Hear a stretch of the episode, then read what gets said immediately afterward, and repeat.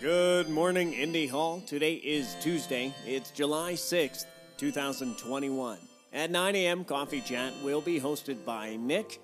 At 10 a.m., I'll be hosting our Coffee Chat. And at 2 p.m. in the afternoon, join Tarot Tuesday with Anea. Here's something useful. It is shockingly easy to give better than average customer service. If you have clients that you work with directly, look, friendly, attentive, proactive communication goes a long way. Try it out. Here's something a little less useful.